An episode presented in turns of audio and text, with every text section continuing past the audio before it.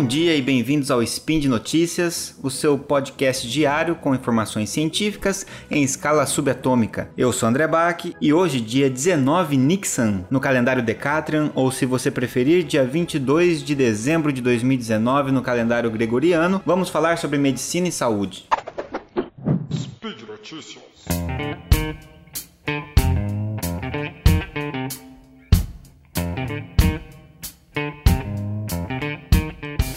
Uma das dúvidas mais frequentes sobre o uso de medicamentos é o porquê que alguns medicamentos provocam gastrite se usados por muito tempo, em especial os medicamentos analgésicos e anti-inflamatórios. Esses medicamentos, como por exemplo diclofenaco, que é o cataflam, nimesulida, ibuprofeno, cetoprofeno, aspirina, que é o ácido acetil salicílico, todos eles têm em comum um de seus efeitos adversos, o risco de provocar alguma lesão gastrointestinal, por exemplo, gastrite ou ainda uma úlcera. Geralmente essa reação adversa está associada com o uso crônico desse medicamento ou com o uso mais constante, ou seja, quanto mais tempo você utilizar, maior o risco risco de promover alguma lesão, como por exemplo a gastrite ou a úlcera. Mas por que será que esses medicamentos em específico apresentam esse risco maior? Então, primeiro a gente tem que entender resumidamente como é que funciona a liberação de ácido no nosso estômago. A gente já sabe que o pH do estômago é bem baixo. Isso significa que o estômago tem uma acidez. Isso acontece porque nós temos células no nosso estômago capazes de secretar ácido, mantendo esse pH baixo. Isso é importante para uma série de funções do nosso estômago. Porém, nosso estômago também produz outras substâncias, como por exemplo, muco que reveste as suas células e ajuda a proteger dessa acidez. Além do do mais, essa acidez ela tem que ter um nível adequado. Se tiver ácido demais, existe o risco de provocar uma lesão. Então, como eu estava falando, existem algumas células responsáveis pela produção de ácido e também existem células responsáveis pela produção de muco. Essas células responsáveis pela produção de ácido são chamadas de células parietais. Essas células, elas têm na sua porção apical, quer dizer, na parte de cima delas, aquela parte que está em contato com o espaço do estômago, né, com a luz do estômago que a gente chama, ela possui a chamada bomba de prótons. O que, que significa bomba de prótons? É como se fosse um transportador que joga ácido para fora e puxa potássio do meio. Então é, uma, é um trocador iônico que funciona à base de gasto de energia. Então é como se fosse realmente um motorzinho que fica jogando ácido para fora e puxando potássio para dentro da célula. É esse motorzinho, essa bomba de prótons, que faz com que fique liberando justamente esse H+, que é o próton, que leva à acidez do meio. Essa bomba tem que funcionar numa intensidade adequada. Ela não pode funcionar muito pouco, senão o pH do estômago começa a subir demais, mas também ela não pode funcionar exageradamente, senão o pH desce muito e fica muito ácido. Essa bomba ela sofre regulagem por várias outras substâncias. Então, por exemplo, a histamina é capaz de interferir no funcionamento dessa bomba, acetilcolina, que é uma outra substância, gastrina, que é um hormônio, e algumas prostaglandinas, que são substâncias muito importantes também, produzidas em várias situações pelas nossas células. A histamina, por exemplo, quando ela entra em contato com receptores nessa célula, ela faz com que a bomba funcione mais. Então a histamina é como se fosse um sinal para fazer esse motorzinho funcionar com mais intensidade. Ou seja, a histamina faz com que libere mais ácido. Da mesma forma a acetilcolina, da mesma forma esse hormônio chamado gastrina. Então essas substâncias todas regulam o funcionamento da bomba, aumentando o seu efeito. Por outro lado, algumas prostaglandinas, elas funcionam como se fosse um freio freio para essa bomba. Funciona como se fosse algo que desacelera o funcionamento dessa bomba. Então é algo que ajuda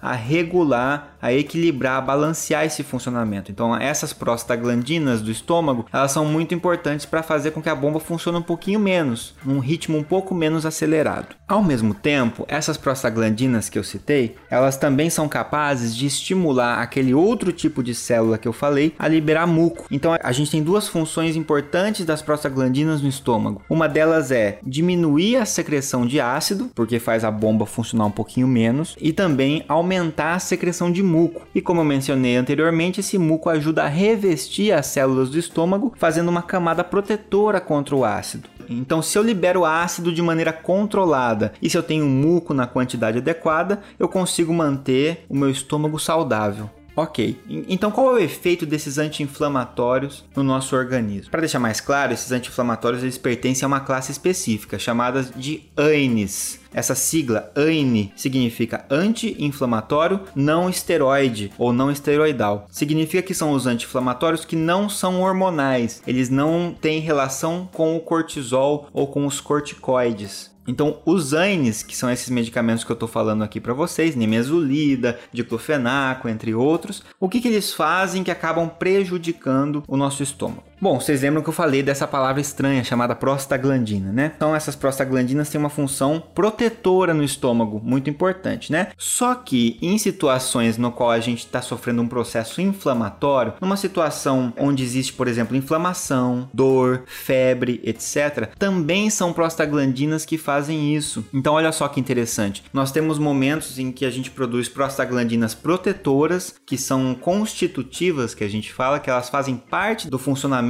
do nosso organismo para manter ele saudável. E a gente também tem as prostaglandinas que a gente chama de induzidas, que são prostaglandinas que são liberadas em processos inflamatórios, por exemplo. Então essas prostaglandinas existem prostaglandinas que alteram a nossa temperatura e fazem a gente ficar com febre. Existem as prostaglandinas que deixam mais sensíveis os nossos neurônios periféricos e fazem com que a gente tenha mais sensibilidade à dor, por exemplo. E existem prostaglandinas que acabam colaborando no processo de inflamação. Então numa situação de dor, febre, inflamação, a gente quer reduzir essas prostaglandinas induzidas para que a gente diminua esses efeitos e a gente se sinta melhor. Eu consigo reduzir reduzir o processo inflamatório, o inchaço, o edema, a febre, mas isso tem uma consequência. O que, que esses anti-inflamatórios fazem? Previnem a formação de prostaglandinas. Então vamos supor que você está com uma inflamação no seu joelho, está com muita dor no joelho, seu joelho está inchado por causa de uma lesão que você fez no futebol, por exemplo. E aí você começa a tomar um anti-inflamatório para tratar essa lesão. Você toma o anti-inflamatório, ele previne a formação de prostaglandinas e isso faz com que você sinta menos dor, que diminua o inchaço, que diminua o processo inflamatório. Isso pode facilitar facilitar muitas vezes o tratamento fisioterápico, além de você conseguir ficar um pouco mais confortável e conseguir tocar suas tarefas aí no seu dia a dia. Porém, se você ficar utilizando por muito tempo, vamos supor que você não foi ao fisioterapeuta, você não foi tratar realmente a causa dessa lesão e você decidiu tomar por conta própria por um bom tempo aí, enquanto você estiver sentindo dor. E aí você toma um dia, toma dois dias, toma três dias, você vai tomando todo dia o anti-inflamatório para tentar aliviar essa dor e essa inflamação que você está sentindo e você consegue fazer isso prevenindo a formação de prostaglandinas. Só que ao mesmo tempo, esse medicamento que você está tomando também está prevenindo a formação de prostaglandinas no seu estômago. Se você previne a formação de prostaglandinas no seu estômago, você vai diminuir as prostaglandinas que reduzem a secreção de ácido. Então não tenho mais prostaglandina suficiente para controlar aquela liberação de ácido. O ácido começa a ser liberado em maior quantidade. Eu aumento a acidez no estômago, diminuo muito o pH. Um ambiente muito ácido começa a ficar mais agressivo, mais hostil para as células que estão ali. E se a gente lembrar do que eu falei no começo desse podcast, as prostaglandinas também ajudam o estômago a secretar muco, que é um fator protetor para o estômago. Sem essa secreção de muco, as células ficam menos revestidas. Então olha o que eu tenho agora, um estômago no qual eu tenho uma acidez muito grande e tenho pouco muco protegendo essas células. Isso começa a provocar lesão nas células e um risco aumentado para que eu tenha, por exemplo, exemplo, um processo de gastrite ou mesmo uma úlcera.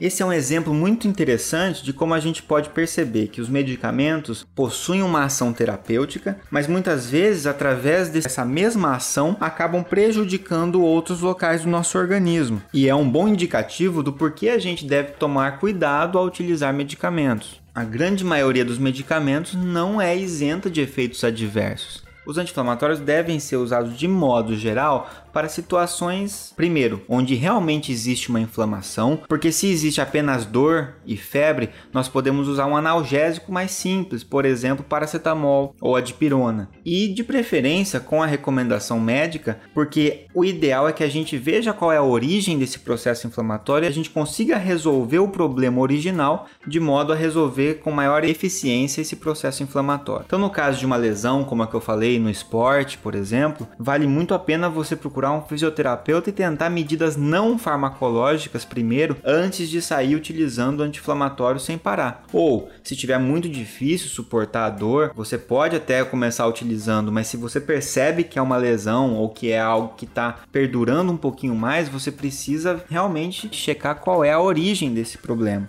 Só para complementar esse podcast, talvez algumas pessoas se perguntem: e o omeprazol, lanzoprazol, essas substâncias que as pessoas tomam para proteger o estômago? Essas substâncias são chamadas de inibidores da bomba de prótons. Olha só o nome. É uma substância que vai lá, se liga àquela bomba de prótons que eu falei para vocês, que é quem libera o ácido, e não deixa ela funcionar direito. Então, com isso, vai liberar menos ácido e isso confere uma proteção temporária, uma redução de acidez do estômago, levando a uma maior proteção. Bom, pessoal, por hoje é só. Se você tem mais alguma outra dúvida sobre medicamentos, sobre farmacologia, você pode deixar aí nos comentários como sugestão, quem sabe, para a gravação de um próximo SPIN. É importante lembrar que esse e outros projetos de ciência aqui do site são mantidos graças ao apoio de vocês, principalmente via o sistema de patronato no qual você pode colaborar. E aí você tem o link disponível nessa postagem. Além disso, você pode colaborar de muitas outras formas, como por exemplo compartilhando esse podcast com outras pessoas que ainda não conhecem e também avaliando esse podcast, por exemplo, no iTunes. Por hoje é só e até o próximo Spin.